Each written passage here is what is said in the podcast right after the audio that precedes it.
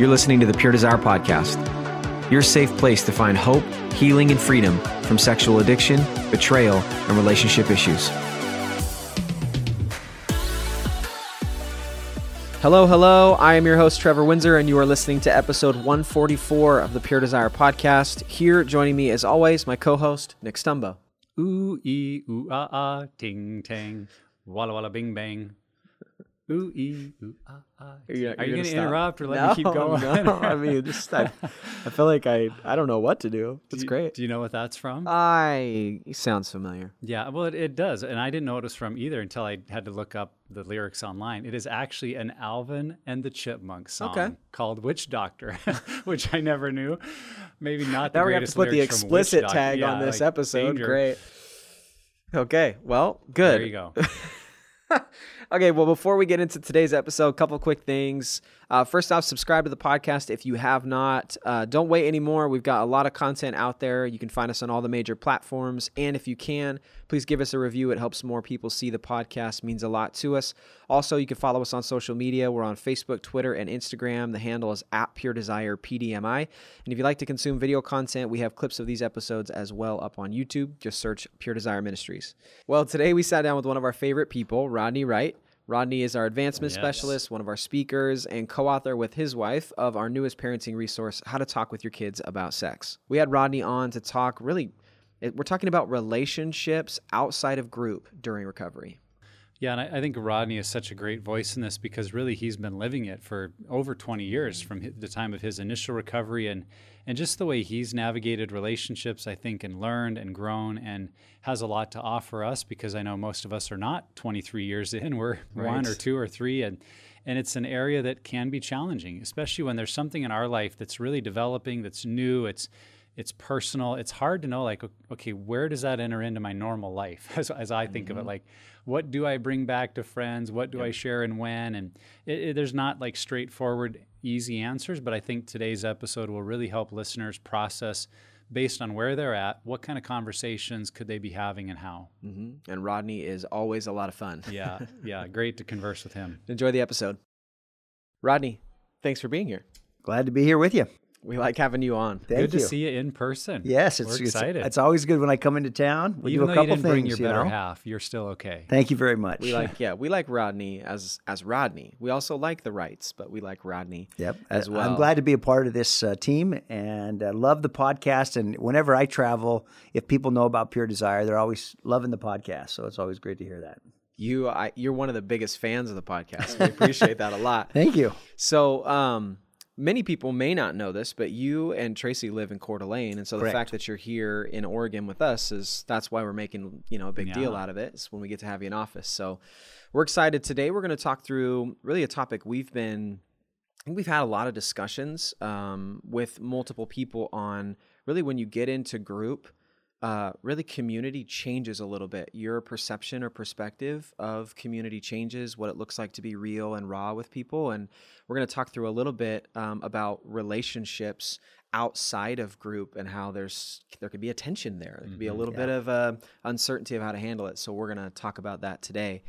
Excellent. Let's just start with this. Um, and this is a pretty general question, I think a lot of us, especially ask at the front end of recovery. Um, if we're in group, should we share that with our friends outside of group? And if so, how do we share that? I think it's a great question. Um, for me, as I was thinking through this topic a little bit today, um, I think a word that comes to my mind is discernment. Learning to listen to the voice within your own, you know, uh, consciousness, your the Holy Spirit, you know, and maybe asking a couple questions about when to share, who to share with. Uh, you know, is this beneficial for the person I'm talking to? Um, uh, people already i'm already in group. So i think just that discernment piece is uh, is this beneficial or helpful to this friend? What's the maturity level of this friend that i have? Um, That's good. you know uh, how would they respond to this? And uh, i think in a general sense it's okay to let people know you're seeking to get help in some area but i just would say use discernment is a is a general rule. Yeah. and um, because it's not always helpful or not everybody has the right context to understand Um, but generally, a mature person is going to be pretty excited that someone's getting help at some level of their life. So I think just you know, in general, it's okay as as long as you feel like the person you know uh, doesn't have to know everything or Right. you know in that regard. But discernment, I think, is an important part of that. you Yeah, know? absolutely. I, I think this can be a really challenging area. I know when my wife and I went through our first recovery group, you know, I was the pastor of our church. And there were a lot of reasons why it wasn't appropriate on the front end for everyone to know. And so, if, if everyone couldn't know, then you also knew there were certain people that couldn't know because then everybody would know.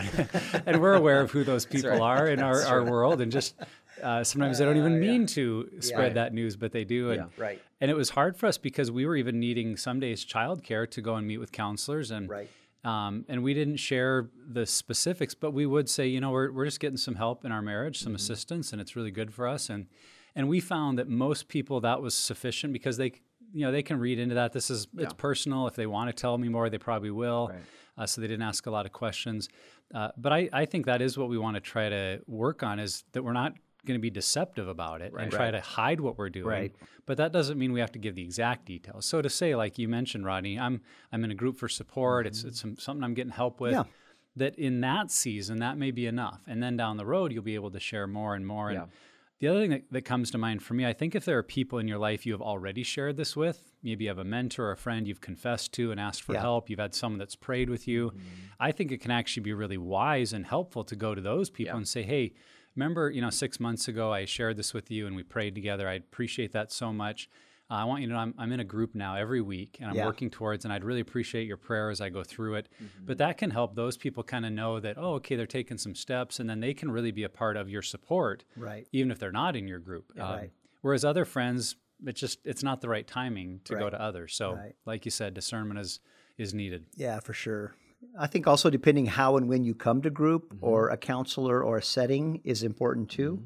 Uh, if if um, you're kind of self aware and you make a movement about you know this is about me wanting to get healthy, not about getting caught or something Mm-hmm. blowing up, that determines how and when you would speak to people as well. Right. So um, you know if your if your wife has left you for uh, three weeks and people are saying, "Hey, what's going on?" Yeah. you know that's maybe a different scenario than just um, uh, self awareness, and now you're moving toward getting help and Yeah. you're starting on a journey. Well, and, So- and, and take into consideration too. I mean, not that uh, many people would do this, but sharing it like on social media or making it public that you're going to this group affects more than just you. Like if you've got a spouse that's on the Yeah, other side, point. whether you're struggling or betrayed, Exactly. that kind of drags them through the mud a little Yes, bit in yes. in the limelight of, of people. You know what's going on in people's lives, Yeah. and so I think just consider who it's impacting. Because Yeah. if you've got kids too that maybe don't exactly know what's going on, Yep. and you're sharing all this stuff, like they may get questions like, "What's it like that your mom and dad are working on this?" And it's Right. like, "What is going on?" Like, so I think just I got to consider go check. Facebook. Right, seriously. Well, as a couple, using discernment together, Yeah. and not just uh, if one wants to and one doesn't. It's it's not just about an individual; it's Right. about the marriage now. Yeah. And so I think that's going to be mutually beneficial to both. Mm-hmm. And if if holding it tight, the information, Yeah.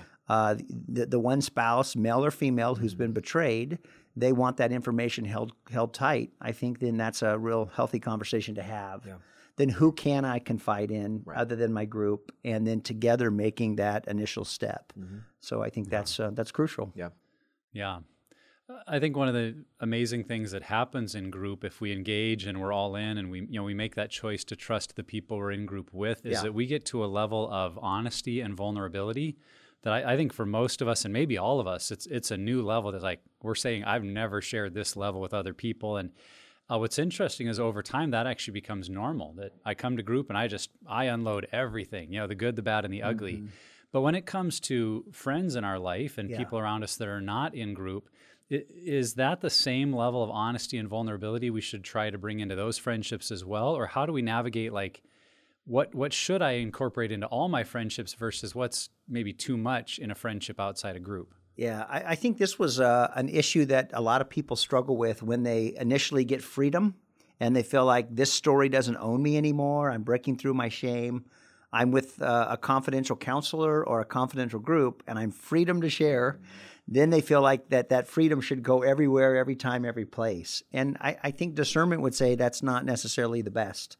So I think just recognizing um, in your confidential group, that's the time to do your work and to share your your information, Yeah. to share your history, to share to what degree um, your woundedness or your um, your uh, struggle is at, your addiction.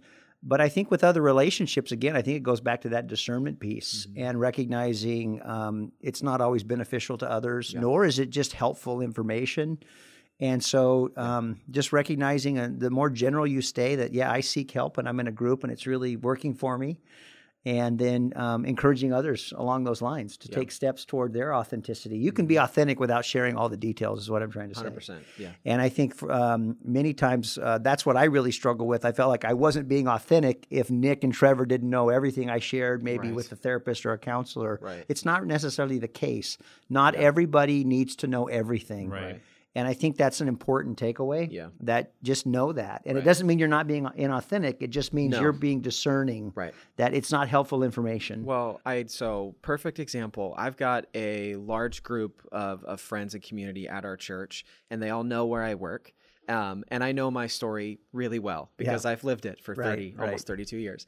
Um, what I have found is that sharing ab- about emotional awareness, intelligence, that sort of stuff ends up being really beneficial Yeah. and and sharing from my experience. So it's Mm-hmm. something that like i'm seeing some connections with some wounds that i have. I'm seeing some self-awareness in this area um, and and really talking about more how uh, language we use is fruit to root like basically what motivations or things in my life are motivating the behaviors that i have right. and that seems to be a softer kind of entry for people in that conversation where i'm still sharing what's going on Yeah. I'm just not saying, and in the past that used to cause me to go binge on, you know, porn and masturbation and then act out with someone and then I'd have a relapse. Like you have to walk through the whole process, but you can still share what you're learning and Yeah. experiencing in the self awareness and emotional intelligence area. Yeah, that's that's really a great point that those emotional connection pieces are much easier to discuss shame, core beliefs that I've Yeah, learned that are lies that I need Yeah. to change about my go. identity because everyone can relate to those and it doesn't Yeah. feel awkward. I I think it is the awareness of the things that maybe have become common or comfortable for us. I mean, even using the word masturbation. How many people that that is still if you use that word in conversation, to them it's just like whoa is- you know they're looking around for kids is this safe what, what are we talking about here and they're defensive or worried or just because to them that's not a normal conversation to have Correct. so I I think when it comes to our behaviors it comes to some of Mm-hmm. those more personal or private things you just need to consider the context Yes. that your your small group with mixed crowd of men Right. and women keep it more on maybe the emotional Right, learnings totally. um, or if you're with a family gathering but if you're one-on-one with a friend um, of the same gender then there may be that ability to Yeah. To realize boy this is someone I, I can be that level of vulnerable with because on the other side it may open them up to that same thing of Yeah. going oh wow you're getting help for for Yeah. those issues i didn't Yeah. even know that was possible and, and me too and what could i do and so Right. consider the context and um, i think you see a lot of fruit come from those times I've got a funny uh, story. Um, we were uh, this last Christmas. We were having a, a, a our growth group, our community group, got together and had a Christmas party. And uh, one of our friends, and she's one of the funniest people I know. Um, she said uh, in a sentence, she was talking about something, and then said the p word. And I'm like, really? We're adults. Like you have kids, you can't say the word penis.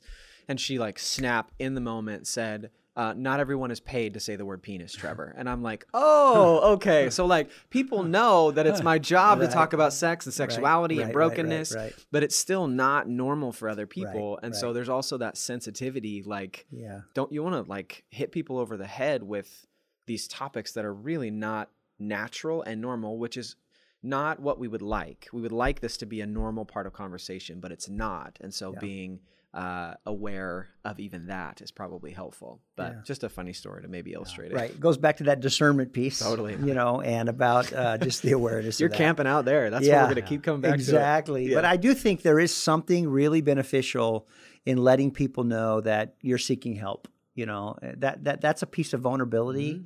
That I think they don't always need to know the details or what necessarily areas, but it's it's a it's a phrase that I really believe in. Healthy people seek help, Mm-hmm. and seeking help is not a sign of our weakness but wisdom. So that's always appropriate vulnerability in the sense of you don't have to tell them in what area or what way. Um, and, and again, depending on just kind of the parameter of who knows what, Right.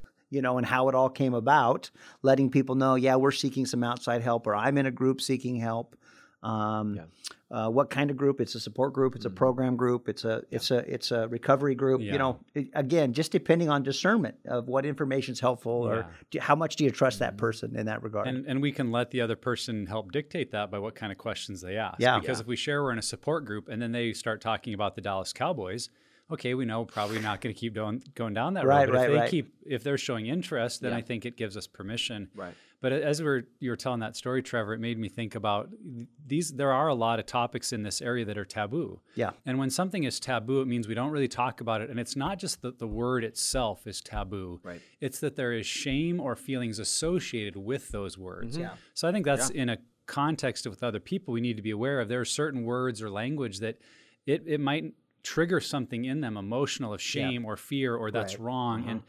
So we just want to introduce some of those things very gently and in the right context because if if what we say just triggers in them this reaction of shame or anger or fear, it's going to shut down conversation anyway. So Well- I, I think we have to be careful. We don't say things for shock effect, or Right. in some people's personality, they want to be kind of edgy, and so they talk about you know words that others aren't using, but it kind of makes everybody else lean out and just go, "Man, I do not want to hear more about that because it's kind of weird and scary." So Well, I think that's for me part of that discernment piece Yeah. of just how you know how to use language and how to do it. I know even just when we communicate publicly in a setting on a Sunday morning in a con- with a congregation or in a parent training, uh, some of this language may be triggering for some of you here. So I, I, I just want to be aware so of that. and, and to Yeah. acknowledge it. I just want to to be aware it. of that. And if it does trigger you, make sure you seek some help. Or we're not trying to be offensive or triggering. We're just trying to have healthy conversations uh, about that. Um, Which really what you're doing is you're being considerate of other people at Yeah, that point. Exactly. Which is a good value. yeah, discerning that this may not be easy for other people Right. to hear, especially if you're dealing with something that they haven't dealt with in Mm-hmm. their life. Uh, uh, maybe it's a Yeah. wound or an addiction or negative history that they've just tried to avoid. Yeah. And now it's kind of coming back up again. It kind of catches them off guard. Um, and just remember though that yeah. we were all there at one point. Yeah. Yeah, Like we were right. all Yeah. like when we heard that word, we're Right. like, ah, this kind of feels weird. Right, so just try right. to tap into that. Yeah, for sure. I know just in my story, um, when I disclosed to my wife Tracy, it was a very uh, traumatic experience for her. And uh, there was a couple days there where we were separated. Uh, I picked up the phone and called all my siblings and my parents and my in-laws. So I knew to what parameter uh, my choices had brought pain. And those were the people that I trusted, and they were my family, and those are the ones that I wanted to have those honest conversations with. To what degree, and and um, in the sense of, uh, for some it was more spe- detailed oriented, and for some it was more specific. Again, just using discernment, but just say, hey, this is where we're at as a family. Um, for me, I you know I have a I felt safe with family and knew that you know I wanted to bring them on the loop. But again, not all the families are the same. So Yeah. that's where you want to use sure. discernment in that regard. For regard. some, the family's the last people. yeah, exactly. Yeah, And right. um, or not at all. Exactly. So I, again, it just discernment. I think is a big, big part of that. If you had a best friend that has walked with you through everything, Mm-hmm. um, and you tr- have high trust, I mean, man, those are the right people to get in your group. But Yeah. husband and wife, I would definitely say um, be on the same page about who you let into that circle Yeah. and who you share what with. Right. You know, to what uh, to what degree. Yeah. So um, our groups are extremely confidential, and not because we're trying to keep secrets or bring about deception or anything like that, but mostly for safety. Yeah. Yeah. And so, with that in mind, uh, what is what does that balance look like between being honest with somebody and then also maintaining that safe culture and that confidentiality? Well, as far as group goes, I think it's important not to share stories or not to disclose anything just uh, Mm-hmm. Yeah. about what's ever happening or being said in the group. Uh, we're a group of individuals that are working through our brokenness, and it's a safe place to do that. And so I think really just having a high standard of that. Um, if you're going to share anything, to me, it's just sharing your own story, never somebody else's story. And again, discernment is what leads you to share how much or how little of that. Um, but I think that's really the criteria, you know, in that regard. Yeah. I, I think there are times when we may realize that someone else's story could be helpful, like to maybe share with our spouse or to share with another group that we're a part of. And, and in those cases, you really want to ask that person's permission to just say, you know what, you shared about how you you and your wife overcame this obstacle. My wife and I are facing something similar. Would you be okay if I shared your story with my wife. And and in that case, particularly if it's something more positive that they faced a challenge and overcame Right, it, right. the group member by and large is going to go, yeah, I'd, I'd love to help you guys. And in fact, if your wife wants to call my wife, I Yeah, know she'd be, you know, so that can happen. But it's just to be respectful of.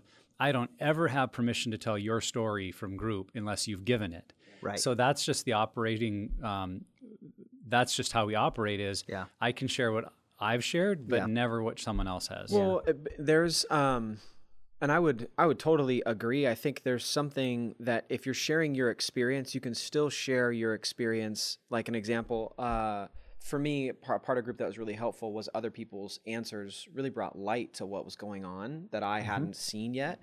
And so, in conversations with my wife, I can say, one of my group members mentioned something about this, and then it connected for me. And then here, so it's almost like an on ramp into my experience where I'm not saying, so this person that's in this group with me did this, but it's more of like a general, this was talked about in group, and it helped me connect stuff in my head and my heart Yeah. to understand it. So, I, th- I feel like there's a balance there. Yeah, and I agree with what you're saying that I think some people do give themselves permission. Well, if I didn't share their name, it's okay. And even that really is, could be breaking confidentiality Yeah. because over time it, it's almost unavoidable. Like if you go to the same church with people in your group, over time Right, you're going to start to kind of piece Yeah. together, okay, they're, they're in group and they're in group. Yeah. But that that doesn't mean you, you know their stories. And so if you start going to your spouse or friends like, well, one of the guys in my group talked about this affair. The tall they- one, yeah. yeah, and, and we think we've protected their confidentiality, but Right. really we've given enough pieces that it's not going to Yeah. be hard for others to put it together. So Yeah. we need to avoid that. But yeah, what you're sharing, if you say, boy, someone else pointed out how this, you know, this scripture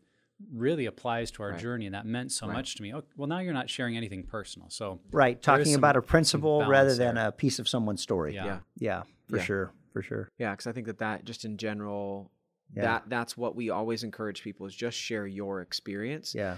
And and two, I would I would just say in in that that you're really sharing what you're learning. I feel like an emphasis on what you're learning um, is really helpful, and even because it can be it can be harmful to people if you're sharing all of your trauma with someone that like even your spouse your spouse may not be ready for that or want to know all that stuff Right, and right. so sharing more what you're learning Yeah. and um, and where you see the lord moving you and the growth that that you're seeing is possible or that you're experiencing and so not that we want to avoid the harmful stuff or the negative stuff but Yeah. really leaning into the what we're learning But you're right. I think that's when we're tempted to break confidentiality. Is like if if our spouse is struggling somewhere and we've just heard someone else and we think, oh, that would be so Right. helpful. right Our motives are right. Yeah. But if if we're breaking confidentiality, that doesn't make it okay. so Right. again, I'd go back to get that person's permission and Yeah. then yeah, bring up a story that you feel could encourage Totally. a spouse or friend Right. in that situation. And sometimes just learning how to ask good questions to help your partner, your Mm-hmm. spouse, uh, rather than making statements of what you heard, Yeah. but how to help them self discover right in that regard. I, I think one rule for me too, uh, not just discernment, but um, when you let other people know that you're seeking help, it really hits the shame piece. Mm-hmm. because the shame says, "I want everybody in this table or in my world to think I got it all together in every area, Yeah. in my money, in my marriage, in my finances, in my sexuality, in every area." But if I say to you, you know, uh, my wife and I are taking a Dave Ramsey course, or if I say, you know, I'm seeking help to uh, on raising my kids, or I'm getting some help in this area of my life. I think there's something that speaks that um, people will think less of us if they know we're seeking help. right And I think the opposite of that is true. At least that's been my experience. When I've just been honest enough to say I've needed help in whatever area, and just let people know I'm seeking some help in how to process um, a, a loss I'm navigating that's causing a lot of grief right or I'm getting help in you know this area X, Y, or Z. I think people uh, stand back and say, "Wow, that's pretty neat." That Yeah. Rodney would care enough about himself to go get some help, Right. or so. I, and I think that just models something so healthy. Yeah, that that you're saying in our faith communities, in our world in which we live, in our family systems. That when dad needs help, he goes and gets it. When mom and dad need help, we, we seek it. right And what we model is more important than what we say. So Yeah. I think that's a really great piece of uh, what you can do in, in modeling. Super good.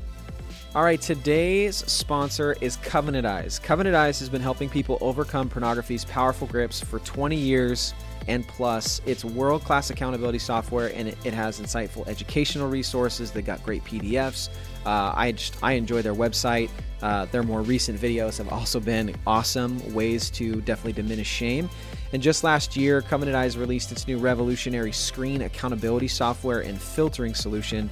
This uses powerful, really artificial intelligence technology, and honestly, it's kind of scary how awesome it is. Yeah, patented AI technology because it's it's so good. Yeah. Uh, very early on in my recovery, Covenant Eyes was a, a, huge key because it was a safe, secure place that I could reach out to and start to get help and have that uh, monitoring software on everything I used. And I think it's just an essential tool to have in your recovery kit. And one of the great things about Covenant Eyes is their plans uh, really are designed even for a whole family. That if you have the monthly subscription, you can have up to 10 users and all the devices you want that are protected. So it's not just about your integrity, but what could you do for your whole home to have every device under that plan?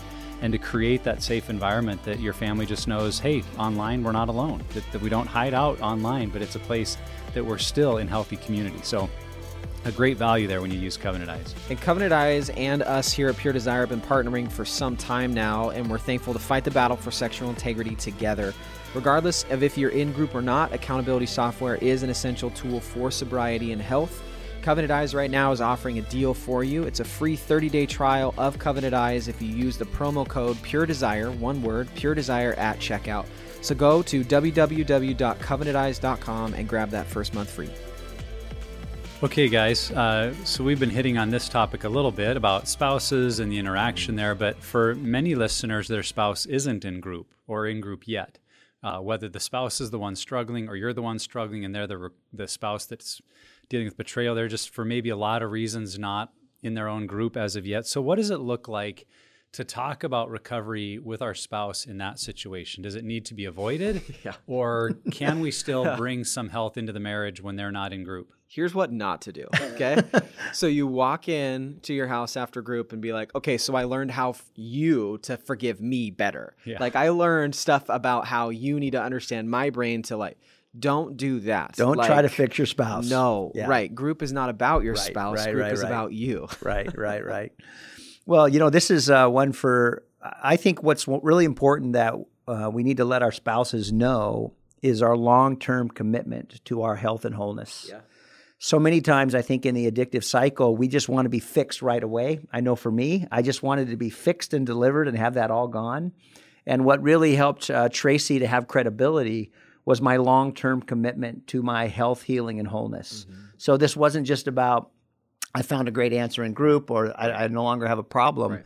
It was about saying, I'm committed to going to this therapist in my, in my case, or I'm committed to my group through the end of the year and doing my group work and then um, knowing you know what part needs to be shared with spouse obviously there's disclosure in the group work that we do mm-hmm. But also the relapse prevention plan or some of those mm-hmm. details mm-hmm. that's where you want to get some help if your your spouse isn't in a group for instance uh, a betrayal beyond group or uh, you're not doing group simultaneously you might want to get some help to know how and when to dis- what to share the discernment piece yeah. what's beneficial to my wife where there's transparency but what's not helpful for her at this at this you know see, uh, part of my journey where i'm right. at yeah. Yeah. This is a, a challenging question that we get a lot because I think for people that are in a marriage where the other spouse maybe doesn't know the extent of what they're struggling yep. with. So particularly if the if it's the one struggling, husband or wife, if they're yeah. the one that's acting out and they go and initially you could say oh there's just a men's meeting at church or there's a women's meeting at church but if you keep going sooner or later the spouse is going to say well what is this group that you're attending what's going on and yeah. and we don't want to in our journey towards health now become deceitful like oh, oh yeah. it's just a study about the book of james or you know if that's not true i think if that question comes and we need to face it we need to say you know this is a group about sexual integrity sure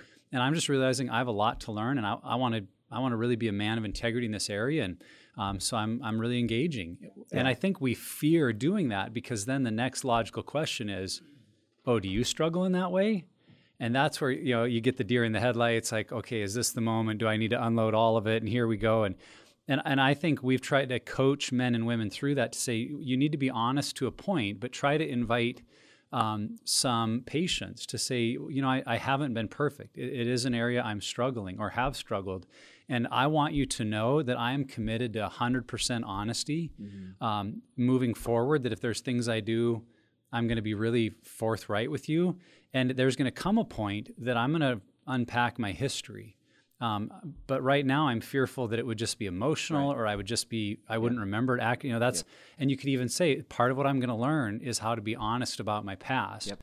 and and that can invite some conversation where if the spouse Right. is like well i need to know more right now it's like well could we talk to maybe my group leader about Right. what's the right way to do that or could we look at Yeah. some disclosure because there are instances where case by case a spouse just is not content to wait it's like Yeah. i've, I've got to know so even then we try to coach someone up to say well don't if at all possible say could you give me a couple of days just to write some things down to make sure it's thorough and not emotional and i'm not because the hardest thing and you could say this to your spouse maybe the worst thing would be for me to share a bunch now and then remember some more tomorrow Yeah. and then remember some more and say honestly I, I, don't want to do that Yeah. i want to be honest and accurate um, because that's the other side of why you're going to group is your goal is to get to that point. and that's something i'd encourage listeners to think about is that my long-term goal Right. is my long-term goal to be in a marriage where i'm 100% truthful and real with my spouse Yes. and i think the vast majority of us would say well yes so if that's the long-term goal Yeah.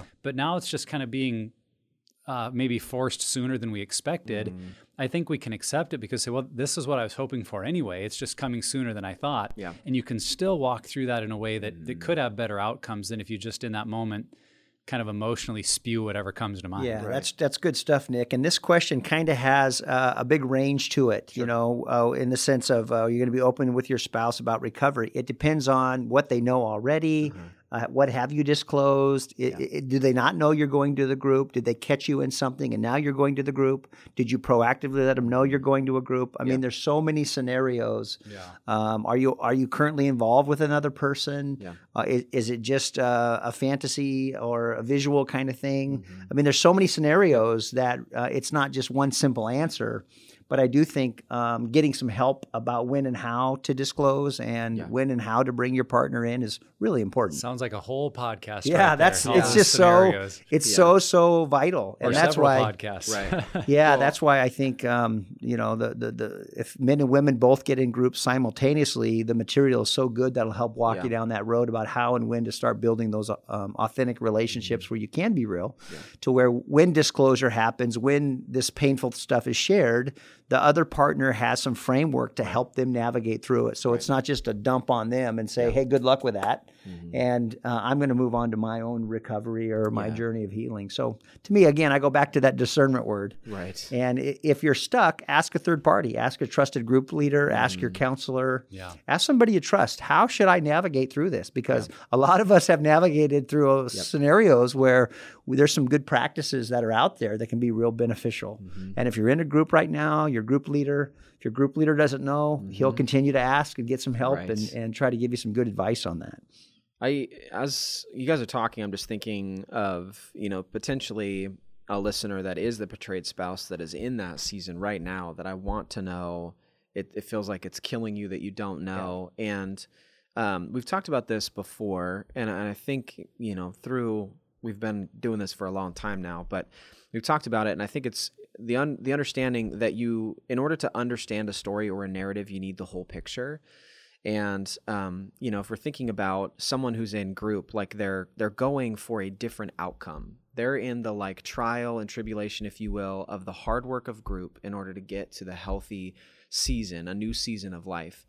And so, just to get a little snapshot in like the first two thirds of a story isn't really going to craft a narrative or really give you a lot of information. And so, it's like if I only knew, you know, two chapters in a book that had 58 chapters, that's not going to do anything for me. Right. And so, the reason why we have a time and a period of waiting is, as Nick, you were saying, we're connecting those dots and Yeah. really crafting our own stories in a way that we can tell a holistic narrative that we can make sense of. Right. This is where I started. This is the culture I grew up in. This is where brokenness entered in.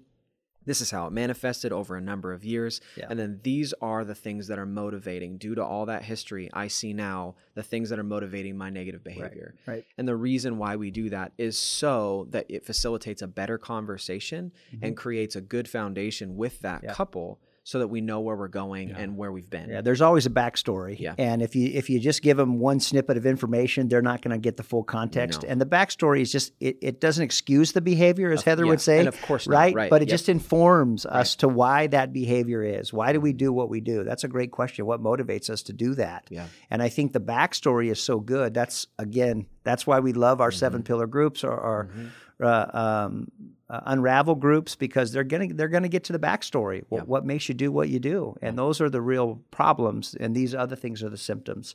So it just says to your partner. I'm about transforming. I'm not just about behavior modification. I really want to be an authentic, real person. I want to share my life with you and and um, I have authentic relationships and, and learn how to be intimate with people. Mm-hmm. But I got hurt somewhere, or stuck somewhere, or broken somewhere, Mm-hmm. and I need some healing. And so, again, just context makes a big difference in that regard. Well, and I think sometimes when a person is saying, you know, the, the betrayed spouse saying, I need to know everything right now, what really they are feeling is, I need to know how deep it goes. So I, I do think it's appropriate in some of those initial conversations to try to create some of the guardrails. Yep. Uh, the question of, does this involve other people outside of our marriage? Because if that's the case, there are steps that may need to be taken to cut off relationship, Right. to move into a safe place. Even if there's been physical relationships, the betrayed spouse need they have the right to know what's happening to their body because Yes. they've been engaged with your body, and Correct. so there may be doctor's appointments that Right. to, like Their those are- safety, their protection. Those are things that can't wait. Yes. And and in, if that's the scenario that you're in, if you're a listener, the truth is your greatest hope of saving your marriage is to face that as soon as possible Right. and as honestly as possible. And that's that's going to be a hard thing to admit to your spouse, but let me tell you, it'll be a whole lot harder if you try to ignore it for nine more months and then circle back and say, well, actually, there were these affairs. You need to deal with it. Yep. And so that is a case where if they're asking, you need to get honest soon. Yeah. For a lot of our listeners, though, they could create that guardrail to say it, there is no physical activity with anyone outside of our marriage.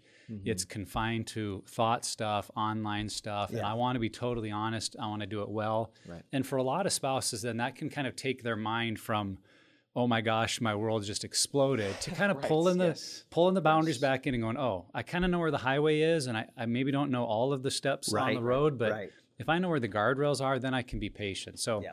that may be a conversation to try to have and create those healthy guardrails. That's good. So, um, what other pitfalls or mistakes have you guys seen? Maybe even uh, yourself have made these mistakes or seen people close to you make these mistakes when navigating this idea of relationships outside of group during recovery? Um, one that I think I've made personally and seen people make is the need to overshare. so just that need to feel like Rodney's not being authentic unless he just lets it all out, right? and um, you know, Then nobody will ask you how are you doing because they're right, like, right, I don't want the whole. Oh, shoot, there's Rodney. truck." Turn away. Turn yeah, away. exactly. Don't make eye or, contact. or sometimes just in, in my desire to want to be vulnerable, I've led with some things where it just kind of blows people's blows them out of the water. And in my immaturity, if I can be that candid, I've realized that's not helpful. Nor does that um, always create. It maybe creates vulnerability, but it doesn't show maturity. It kind of speaks of, huh? Wonder why he would lead with that. That's interesting. you know what I'm saying? So I think it just again, this is a maturity piece. I go back to a discernment piece. Not everybody needs to know everything. You can be vulnerable without being over descriptive or just kind of feel like you you know you got to let it all out in order to to reach that vulnerability piece. Um, so you know that's uh, that's one thing I would say oversharing.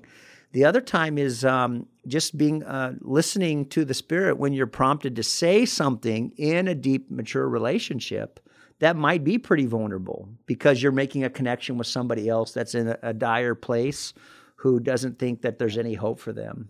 So I think both and uh, are, are both of those scenarios for me are what are some pitfalls or some things that um, um, mistakes that are common. Yeah, a couple things that come to mind for me. I, I think we have to consider our motive in sharing and kind of touching on something you said that we may, if, if we're in a process, whether it's because of our own behavior or something our spouse has done, maybe we're looking for someone to console us or to help us, which can lead to inappropriate sharing. Yeah. That I'm going to a friend like, well, you'll never believe what she did and all these ways she's hurting me. And, and we want someone to make us feel better, but now we're really sharing things that weren't appropriate and we're going way too far. Or, you know, vice versa. I've, I want to feel validated. And so I'm just unloading on a friend, but it's information they didn't need or want, or we're sharing something about our spouse that we shouldn't have been. So Yeah. I think just being aware of your motive in sharing, because if you need that kind of help of being consoled, you need to go back to your group or you need to find a counselor Yeah. in an appropriate place to unload those mm-hmm. things. Yeah. And then the other thing that comes to mind is for many of our listeners, they're going to get the opportunity sooner or later to share in a in a semi-public or public way, whether it's with their small group, Yeah. at a men's gathering, or even weekend services where someone says, "Man, it, it's so evident God's at work in your life. Would you share your story?" Right. I, I think in those moments, just make sure that the the right people that need to hear have already heard. Yes. Because I find that close friends or family members, they don't want to hear on a podcast or a weekend service something deeply personal about your life. It can be like, what the heck? Why didn't you like? I Yeah. I really wanted to hear Right, that. right, and, right, right. You know, as a pastor, I had a rule that in my mind, I didn't want to share anything personal unless my wife and my elders knew it was coming. Right. Because if, if they already knew and there was a level of vulnerability there they were comfortable with, Yeah. we were all good. Mm-hmm. And, Yeah. and that can be kind of a check for us. If you're getting the chance to share, praise God, because I really think that's how we defeat the enemy and how this message moves Right. forward. But if you're getting that opportunity, just pause and say, who needs to know before I share this? Yeah. You know, if this is going to be on my church's podcast or their Correct. weekend service thing, is it time for a phone call to mom and Mm-hmm. dad just to process my childhood? Because you don't want them to hear it through some Facebook posting. So Mm-hmm. if you get that opportunity, dive in, but think first who needs to hear before I go there. And I think in the healthy family systems, I know Tracy and I, you know, we sat down with our kids and, and shared our story at the appropriate time when we felt like they were all three ready to hear it. And then uh, followed up with that with uh, future conversations about ask me any questions you want to know.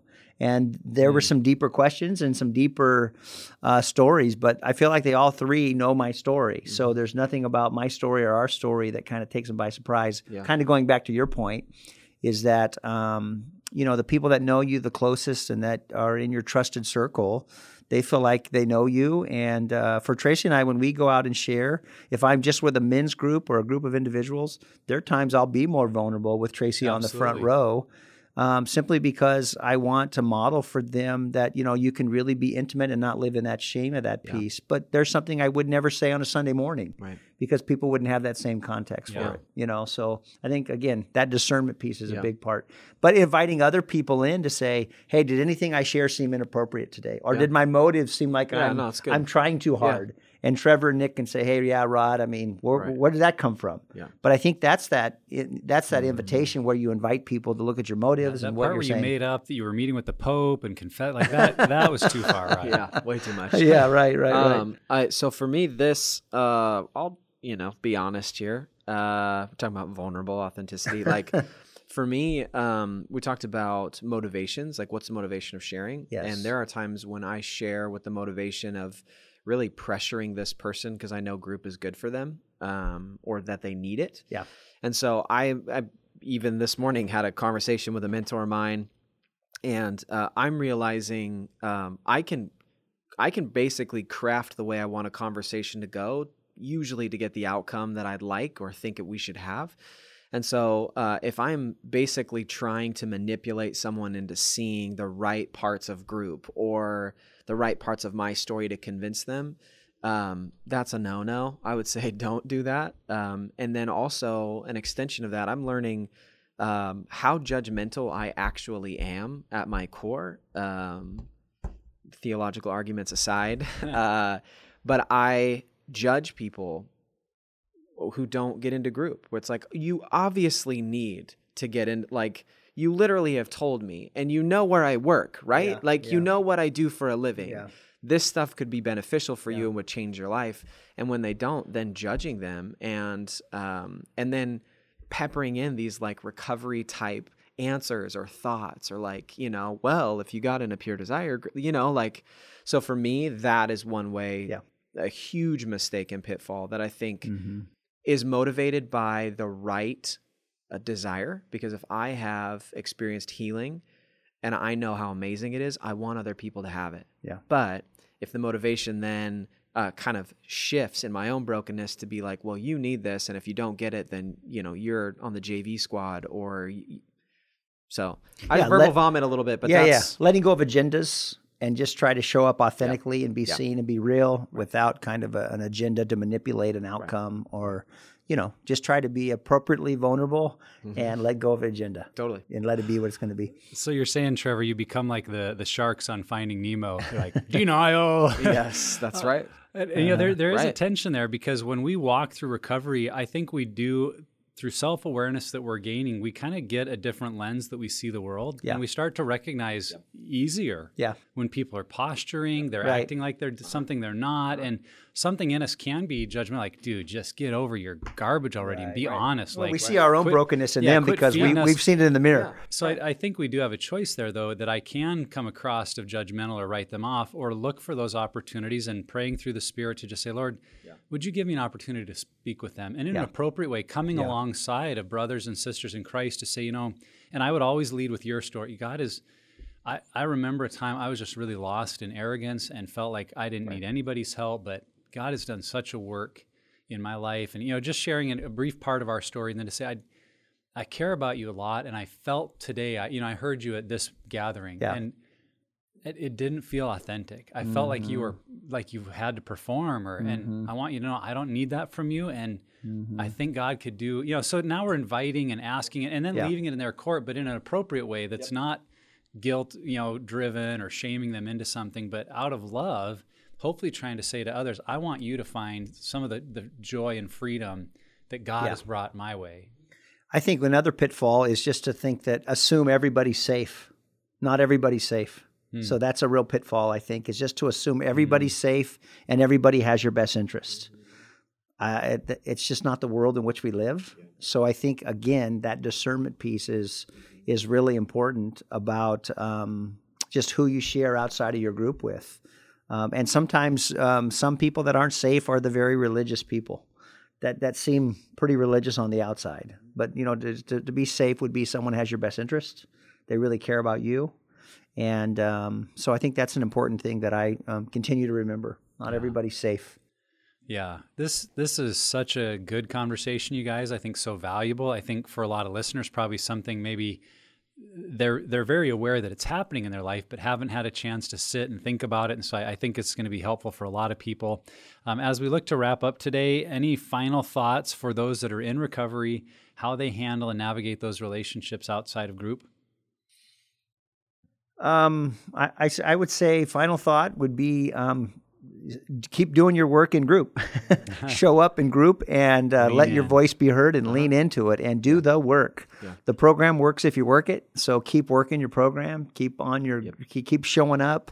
Um, keep doing your faster scale. Your commitment to change. Uh, keep doing the homework. You know, keep showing up and doing the group, and then um, just allow time. Ti time is such a great thing when we do the work that we do. Plus, time is really beneficial. So um, don't feel like you have to necessarily disclose. There may be a, you know, I'm 22 years, 23 years into my recovery journey. And, I, and it's just been a season of coming to new places just because it's okay to have time and healing under your belt. And um, so just continue on that journey and keep investing in yourself. Yeah. Uh, I would just, um, I would say just use your story as a weapon for good. Um, share your experience, share your story, um, share the healing that you've experienced, what you're learning. And, you know, whether you're like me in the fifth year of recovery or in your 24th year of recovery, uh, you're always going to be learning something. And so, um, that ongoing vulnerability of just sharing what's going on, what are the added layers of you and your soul that you're learning about and experiencing the Lord in. And so just use it as a weapon. Yeah. Yeah, I, I remember at the beginning of our journey um, meeting with Ted Roberts and him saying, you know, Nick, this is going to become a major part of your ministry. and I was in my head screaming, no way. I- expletive, yeah, expletive, right? Because I was like, uh, double hockey sticks. Yeah. exactly. I was of this mindset like, this is a terrible thing. I need to fix it and get it better and move on and like never talk about Yeah, it. yeah, that's yeah, good. yeah. And and he had to keep working to convince me. And and now as I look back, it's just so clear to me that the way I felt wasn't about discernment or caution. That what I felt was really wrapped up in my story, in my shame, Yes. in my sense of worthlessness, and in the performance mindset that I needed to be good for people to like me. Yeah. yeah. And and so I would just encourage people as they're listening, if, if there's a part of you that's like, you know, these four and no more, like the four in my group are the only people I'm ever going to talk to, that that may be rooted in some of your shame and fear. And the sooner I think that we can embrace that what God wants to do in me, God always wants to do through me. And even if we're in our first month, that doesn't mean this month. Right. But if we have that vision of God's going to use this way beyond just my story. Mm-hmm. It starts to set us up for those conversations. It yep. makes us aware of mm-hmm. just what you said, Lord, how can you use me? Yep. Mm-hmm. How can you use my story? I, I'm just a broken person finding hope and healing, but how can you use me? And maybe that mm-hmm. doesn't come for six more months as you get healthier and more traction. But the sooner you develop that mindset, I think you'll find that's actually a part of breaking out of shame and right. isolation and the secretiveness. Um, so just yeah. trying to hold on to that thought. And if you're not there, I'm with you. I wasn't there either. Yeah, but if you could believe that vision, I think God can really do some amazing things beyond yeah. what you expect. And Nick, I would just echo that quickly. Uh, I would say that for the religious leader too, the pastor, the priest, the uh, the associate pastor, whatever it is, um, it you know when you model appropriate vulnerability, it's a good thing. Of just saying, you know, we're seeking some outside help because we realize we need it. Yeah um, that vulnerability and that it's it, sometimes we just hide behind that religious mask that doesn't allow us to be real humans on this earth getting help yeah, and yeah. seeking out so just beware of that if you're right. a religious leader right, uh, yeah. uh, holding all those cards so tight mm-hmm. just again we're seeking help because we need it and i think um, that can be a great way of just learning how to be free and living as an authentic person mm-hmm. Well, uh, we know that recovery is an interesting season of life um, mm-hmm. that has uh, a lot of power to it. And as you go through the process of becoming healthy, it is going to bleed out. It is going to move into other areas yep. of your life. But um, as Rodney said only a couple of times, discernment is super important. Uh, so being aware he of the that? buzzword discernment. That's right. It'll be in the hashtags later. Hashtag discernment. Uh, but being aware really of the best ways to be real in relationships is important. Yeah. Yeah. Um, and just because one relationship you're not able to be super real and upfront with everything now doesn't mean that later you won't have that opportunity. So we hope our conversation helped bring some value to that today. And Rod, thanks for being here, man. Uh, glad to be here. And they got these cool mugs, and I recommend everybody call and make a hundred dollar donation. That's right. And we will send you one. It's the Pure Desire podcast mug with Nick and Trevor. So get, give us a call, hundred dollars. We're going to send you one of these mugs. That is the first and, guest. And oh, just say uh, Rodney said so. Just ask for the Rodney special, hundred bucks, and we'll get you one hundred bucks and help a great cause move forward. so how's that for a transition? So good, so good. So wherever you're at on your journey, uh, if you've gotten the podcast mug or not, Pure Desire is here to help create a roadmap for your healing. If you or someone you know is looking for help, go to our website, puredesire.org, and start your healing journey. If you haven't subscribed to the podcast, do it. It's free. It does not cost $100. Share it with your friends and family. But write also a review. Don't get a mug. mugs right. do cost 100 That's right. That's right. And lastly, never stop being healthy.